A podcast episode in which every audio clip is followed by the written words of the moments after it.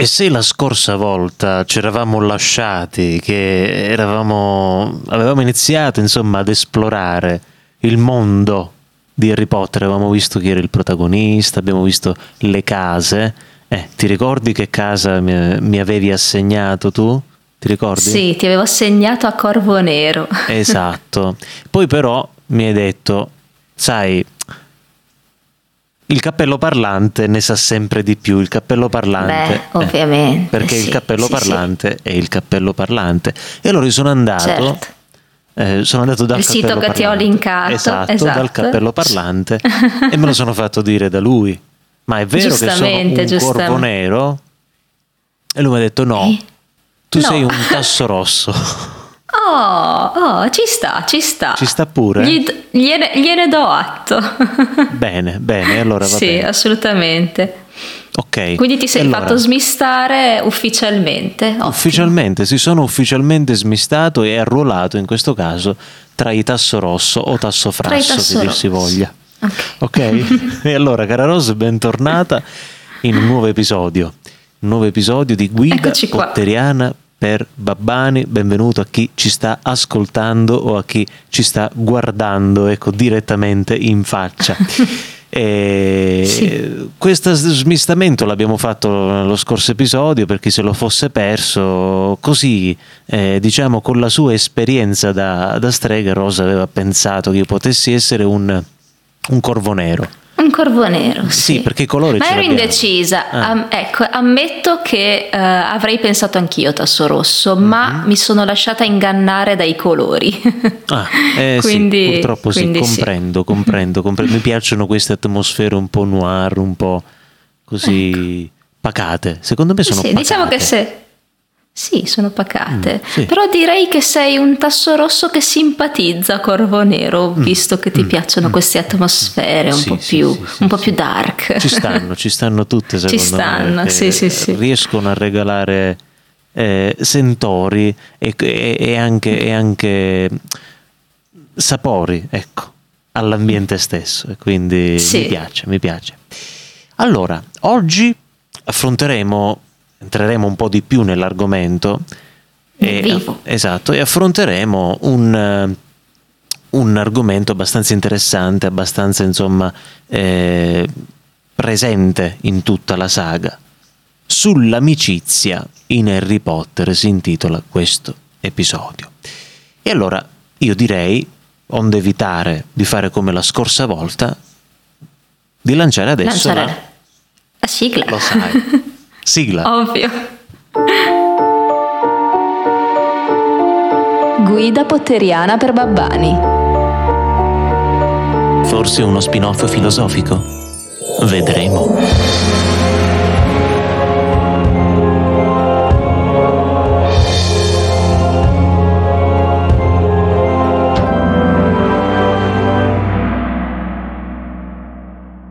Alzò la bacchetta. Non poteva, non voleva subire il bacio dei dissennatori, a qualsiasi costo.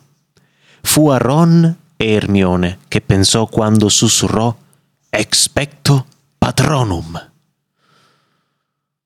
Anzitutto, la domanda, ci vuole, ci vuole questa domanda, ma che cos'è un dissennatore e che cos'è un Expecto Patronum? Allora, sono due opposti, se vogliamo, ed è, per questo che sono correlati. Eh, L'expecto patronum è l'incantesimo che manda via il dissennatore. Quindi prima partiamo dal cos'è un dissennatore. È una creatura, una creatura oscura del mondo di Harry Potter, eh, che eh, arriva a toglierti tutta la felicità, tutti i pensieri più, più belli, tutto quello che c'è di positivo nella tua vita, lui lo risucchia, eh, si, nutre proprio di questo e, e quindi toglie tutto il calore che c'è attorno a te, lasciandoti un gran gelo fino all'estremo. Il bacio del dissennatore eh, arriva quasi a toglierti l'anima, quindi sei vivo ma non vivo. E in breve, ehm, togliendoti queste parti felici della tua vita, si nutre di ciò che è anche più eh, pauroso, quindi vive delle tue paure, in un certo senso.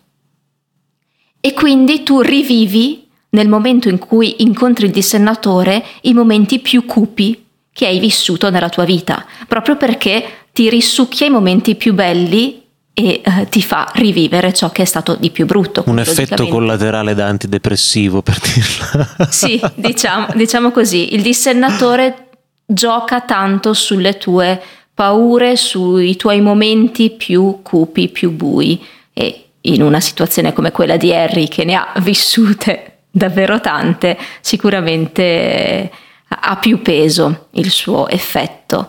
L'expetto patronum, che è il nome dell'incantesimo, cioè il, è proprio la pronuncia dell'incantesimo perché il patronus è eh, il frutto um, del, dell'expecto patronum, è proprio l'incanto. Mm-hmm. Il patronus è un incantesimo che diventa uh, corporeo quasi, assume la forma di un animale, una sorta di nostro animale di protezione ed è proprio uno scudo contro il dissennatore. Come si crea il patronus? È un incantesimo difficilissimo, proprio di eh, elevata eh, capacità, e mm, si nutre, si, si crea tramite i ricordi felici ed è da lì che se il, disso, il dissennatore toglie la felicità, ti toglie tutto quello che c'è di positivo, il patronus invece si scaturisce da tutto quello che hai di positivo, quindi servono pensieri estremamente felici, pensieri estremamente positivi per contrastare la negatività del dissennatore. E quindi da lì ci sta che Harry abbia pensato a Ron e Hermione perché i suoi migliori amici esatto quindi hanno un, un potere di, di, sentimento positivo nei suoi confronti. Anche una sorta di spirito guida, se vogliamo, anche sì, rifarci sì, un po' quella uno, che... È uno spirito, è uno spirito guida, esatto. infatti anche il motivo per cui un patronus non è mai identico all'altro, Harry ad esempio ha il cervo come patronus, si rifà a suo padre che era un animagus e si trasformava in cervo e quindi lui ha tramutato in patronus una sorta di spirito che lui sente, il legame che sente con, con il padre e così altri personaggi hanno degli animali che per un motivo o un altro sono correlati con, con loro. Ovviamente citazione non a caso perché l'amicizia, sappiamo bene nel racconto sì. tra Harry, Ron ed Hermione è assolutamente alla base di tutta la saga. Una frase sì. di Hermione è è impossibile condividere certe avventure senza finire col fare amicizia. Eh. Sì. Allora la domanda sì. in questo caso è chi è Ron e chi è Hermione? Eh, sono due personaggi totalmente opposti l'uno dall'altra, se vogliamo. Mm-hmm. Ron, Ronald Weasley, il sesto di, frate- di, di sette fratelli, l'ultima è la sorellina, e, aspetta, se ricordo bene, perché aspetta che potrei sbagliarmi, sono talmente tanti Weasley, Bill, Charlie, Fred, George, Ron e Ginny. No, allora sono sei, sono sei. e Ron è il quinto, sì. Ah, c'è anche Percy, c'è anche Percy, stavo dimenticando e allora Percy. sono sette.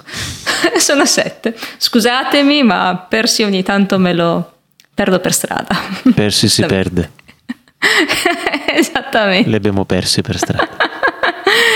Comunque, Ron è il sesto di sette fratelli Weasley, quindi una famiglia numerosissima, tutti dai capelli rossi e uh, puro sangue, cioè vengono da una famiglia di maghi e di streghe da generazioni e generazioni uh, e quindi sono dei puro sangue, uh, poveri, conosciuti per, essere, per avere pochi soldi ma tanto cuore e quindi una citazione che eh, viene attribuita ai Weasley è eh, capelli rossi, una vecchia toga di seconda mano, devi essere un Weasley.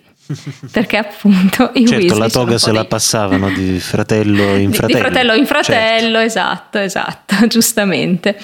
E quindi lui è il penultimo, il figlio che doveva essere una femmina, perché dopo tutti i fratelli, la madre desiderava una femmina, invece ha avuto il maschio, poi finalmente è arrivata Ginny, ma è arrivata l'anno dopo.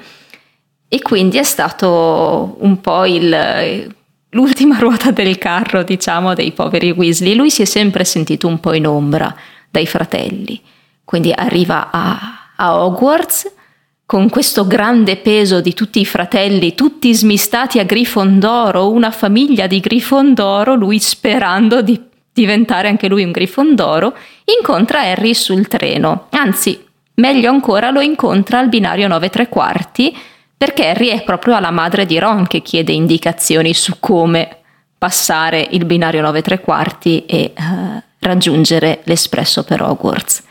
Poi, una volta sul treno, Ron entra nella carrozza insieme a Harry e si siedono e, e, fanno subito amicizia, quindi è proprio il primissimo contatto che Harry ha nel mondo uh, di Hogwarts, in tutto il, il, mondo magico e legano fin da subito. Quindi Ron è un'amicizia immediata per Harry mm-hmm. e tra l'altro proprio la controparte, se Harry non conosce nulla del mondo magico, Ron ci è cresciuto quindi Ron, fin da quando è nato, lui sapeva che sarebbe andato a Hogwarts, che avrebbe percorso lo stesso sentiero uh, percorso dai propri fratelli. Quindi Ron sapeva tutto quanto e gli insegna le varie cose. Quindi quando Harry non capisce qualcosa, al di là di quello che poi insegnano gli insegnanti, è proprio Ron a spiegargli: guarda, funziona così, funziona in quest'altro modo. Cos'è una cioccorana? Ecco, questa è una cioccorana, eccetera. Quindi Ron eh, è un po' la, la spalla, diventa la spalla di Harry fin da subito.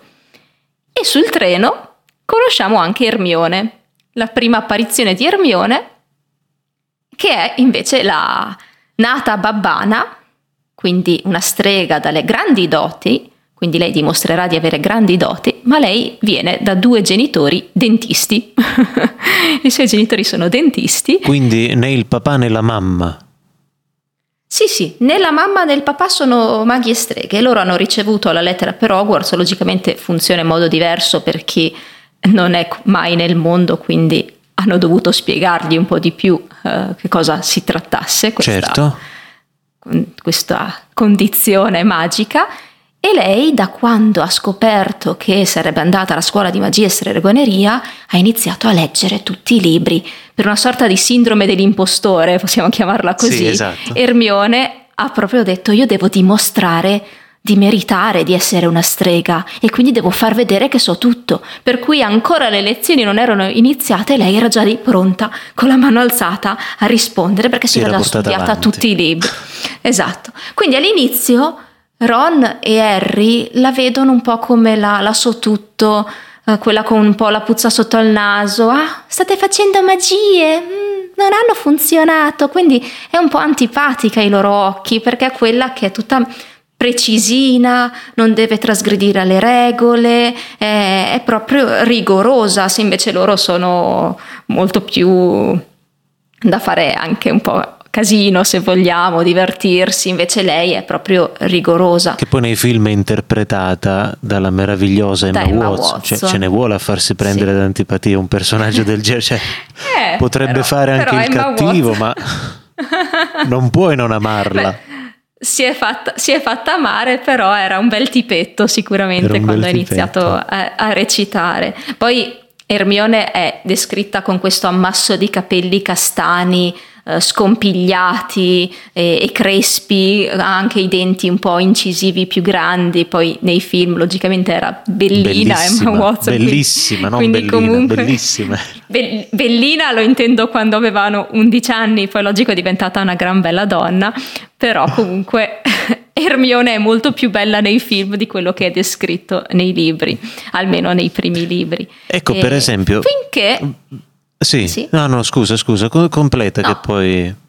Finché succede che hanno un'avventura insieme, da qui che mi allaccio alla tua citazione, ecco. hanno questa avventura dove uh, lei piangendo a delle critiche che ha ricevuto da Ron, dagli altri, perché appunto la chiamano su tutto, dicono che è antipatica, per forza non ha amici, si era chiusa nei bagni c'è tutto l'intreccio che c'è in Harry Potter, un motivo per cui a un certo punto arriva un troll nei, nei, sotterranei dei Hogwarts, in realtà non è nei sotterranei, tutti si stanno precipitando a cercare il troll e Ermione non sa che c'è il troll perché è chiusa dentro a, al bagno, bagno. delle ragazze a piangere e allora Harry dice a Ron, è colpa nostra che lei è là che sta piangendo, non sa niente, dobbiamo andare a dirglielo. Vanno là, il troll entra proprio nel bagno e quindi loro tre insieme sconfiggono il troll ed è questo che li unisce, anche perché Hermione si prende lei la colpa,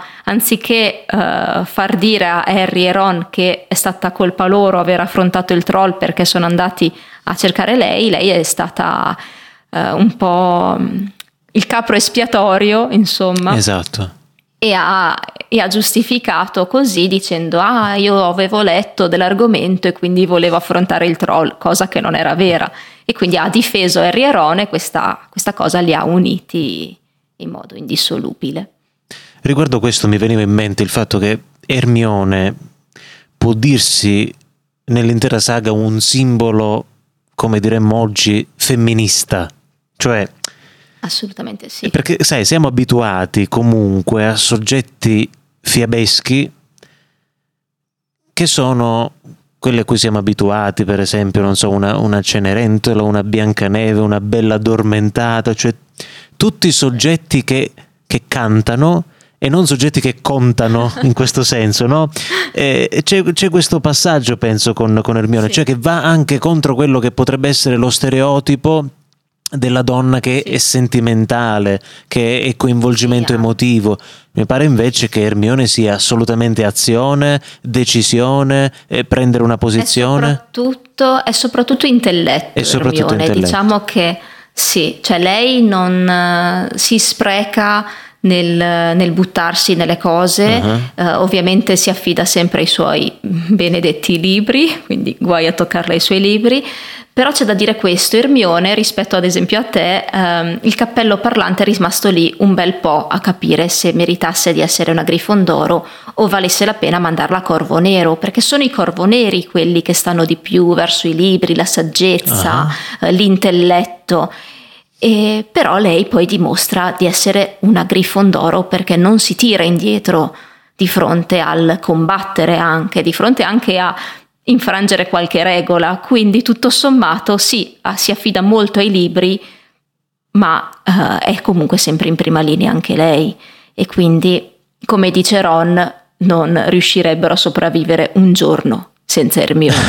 e quindi lei è davvero la chiave in tante cose, anche perché nel mondo di Harry Potter non è sempre vero che se hai la forza bruta vinci, mm-hmm. anzi tante volte serve proprio una, un grande ingegno per capire come superare certe prove, certi ostacoli e, ed Hermione ce l'ha assolutamente, quindi è sia vista come la mente ma allo stesso tempo sì, non è la donzella in difficoltà, la principessa svenevole, e quindi acquisisce una sua femminilità, un suo interesse, de- degli interessi romantici, ma con molta lentezza e quasi sorprendendo anche quando si arriva al quarto libro che c'è il ballo del ceppo e, e, e, lei con una magia si riesce a domare i suoi capelli e si mette questo abito bellissimo e la vedono e loro ci rimangono, cioè Ron non aveva neanche mai pensato che lei fosse una femmina.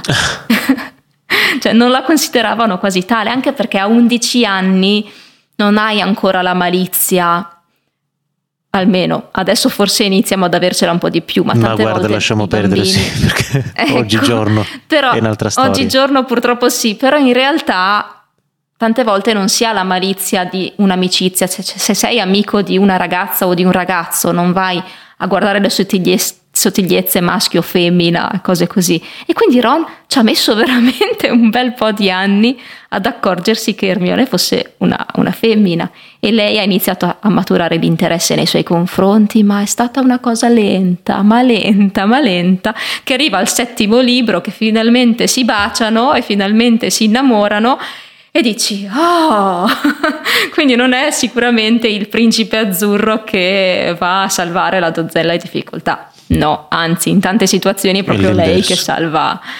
È l'inverso, sì. Sì, sì, sì. A proposito di amicizia, comunque di rapporto, ecco, tra i tre, perché in questo caso di tre si parla. Mm. Già l'altro giorno avevamo fatto riferimento al, all'utilizzo de, dei termini, no? mi piace un po' giocare con, con le parole, no? amicizia intesa come fileo eh? l'amicizia, insomma l'amore tra amici un amore tenero, ma è un amore non totalizzante, differente invece da agapao, che è un amore incondizionato, cioè un amore senza riserve, totale, assolutamente incondizionato. Ecco, la saga, secondo me, presenta la manifestazione di entrambi questi, questi, questi prototipi di amore. Mm-hmm. Non so se, se, condividi con me. Ci sono entrambe queste, queste misure ci sono tante sfumature, sì, la saga gioca tanto sulle sfumature di amore. E io penso ad esempio nel quinto, quinto film, mm-hmm. quinto libro, quando a un certo punto Harry si trova a fronteggiare Voldemort eh, dopo aver perso l'amore del padrino e quindi quasi un, una fetta di famiglia che aveva appena ritrovato, di nuovo un'altra persona gli viene portata via.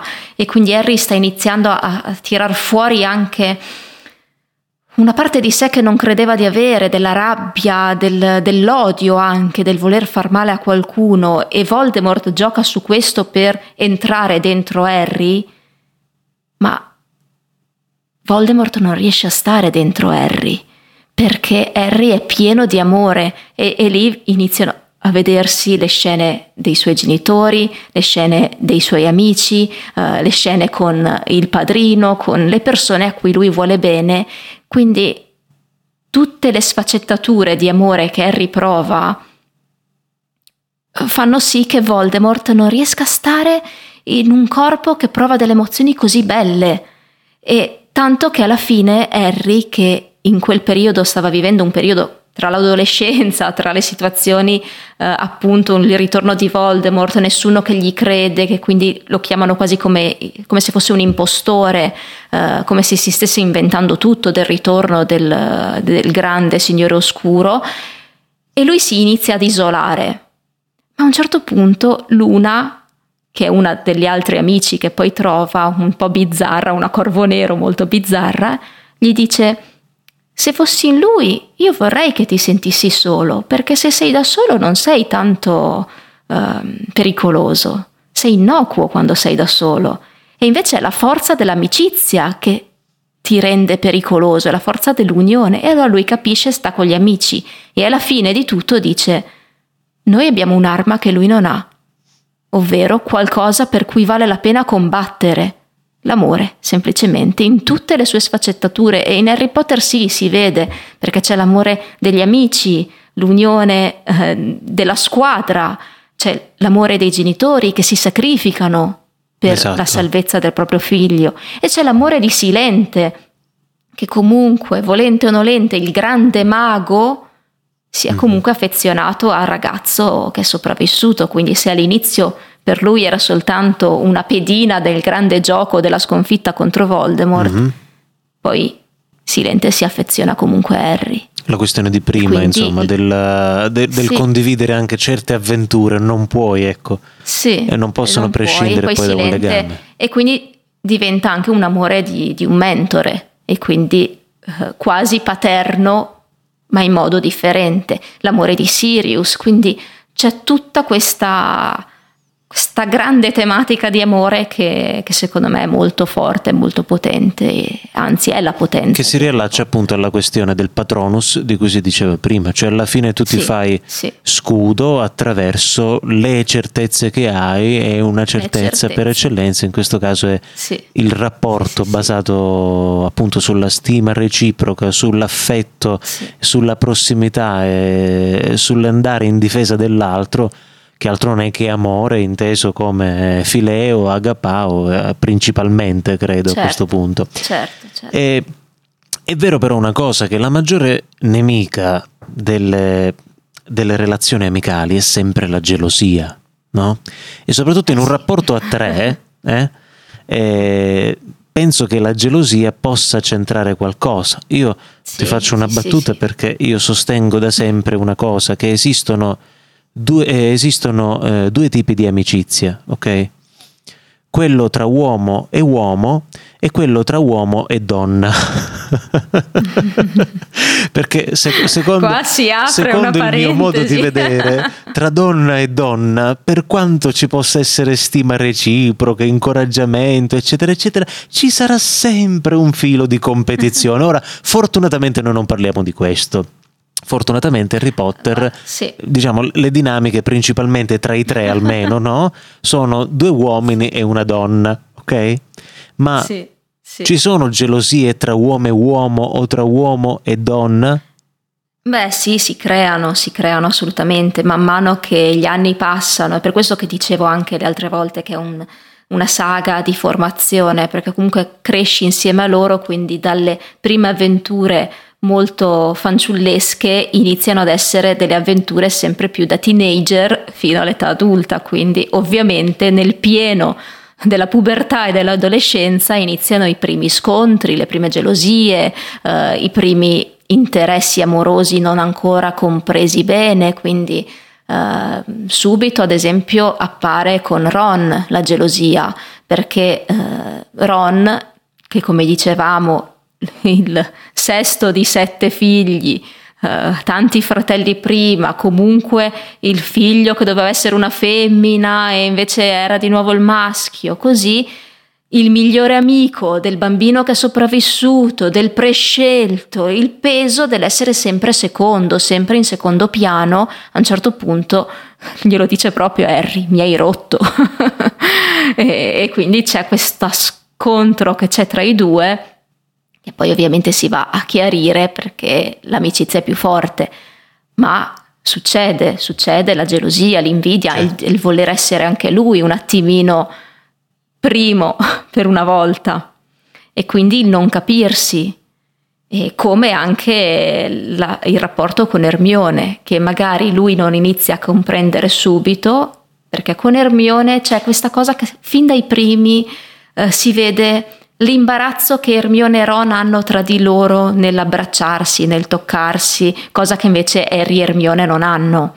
E quindi Harry e Hermione si abbracciano senza problemi, non hanno, non hanno problemi di contatto, invece Ron e Hermione oh mio Dio, cosa ho fatto? Oh, ok, ti do una stretta di mano, cose così.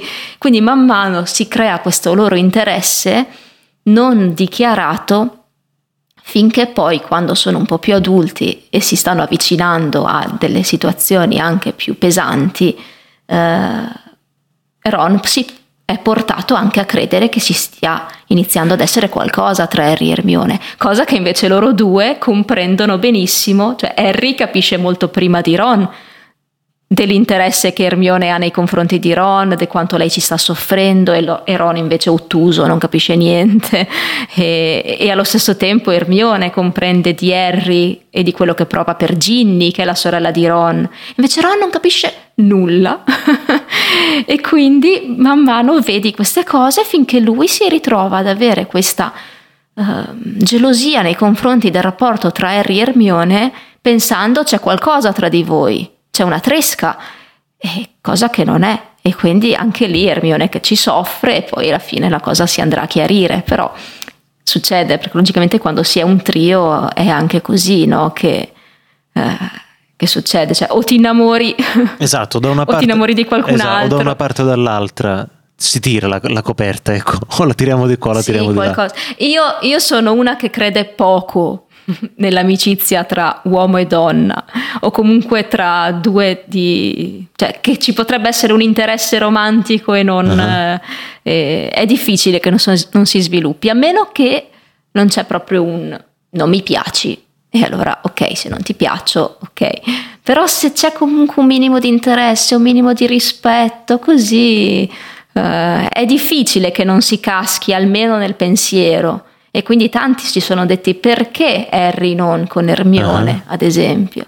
Però anche lì l'apparizione di Ginny, la presenza di, di, Ginny ha fatto sì che il tutto si equilibrasse. Ecco. Però, Però, anche Ginny, innamorata fin dal ecco. primo istante di Harry Potter, mai considerata fino al sesto anno. Quindi poverina ha dovuto attendere. Ogni cosa a suo tempo, a suo tempo. Però c'era certo. la regola dell'amico. Eh. Cioè... La regola dell'amico Sì, non sì, sì. sbaglia mai. Se sei amico di una donna, non ci combinerai mai niente. Facciamo le citazioni colte qui a Guida Potteriana per Babbani.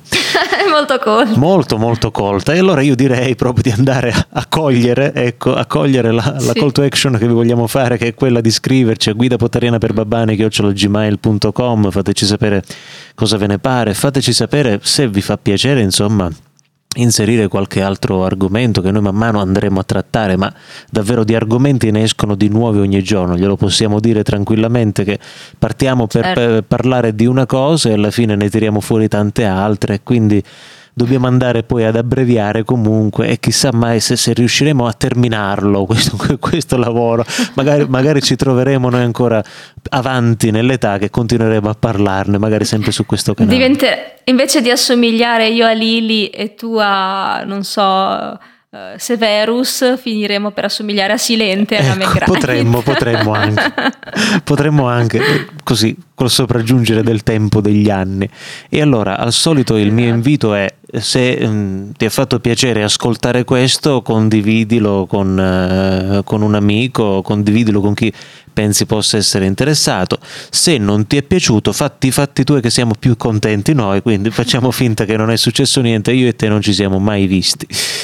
E allora, la conclusione al solito tocca a te, a te la parola. Guarda, io concludo in una maniera diversa, con un consiglio.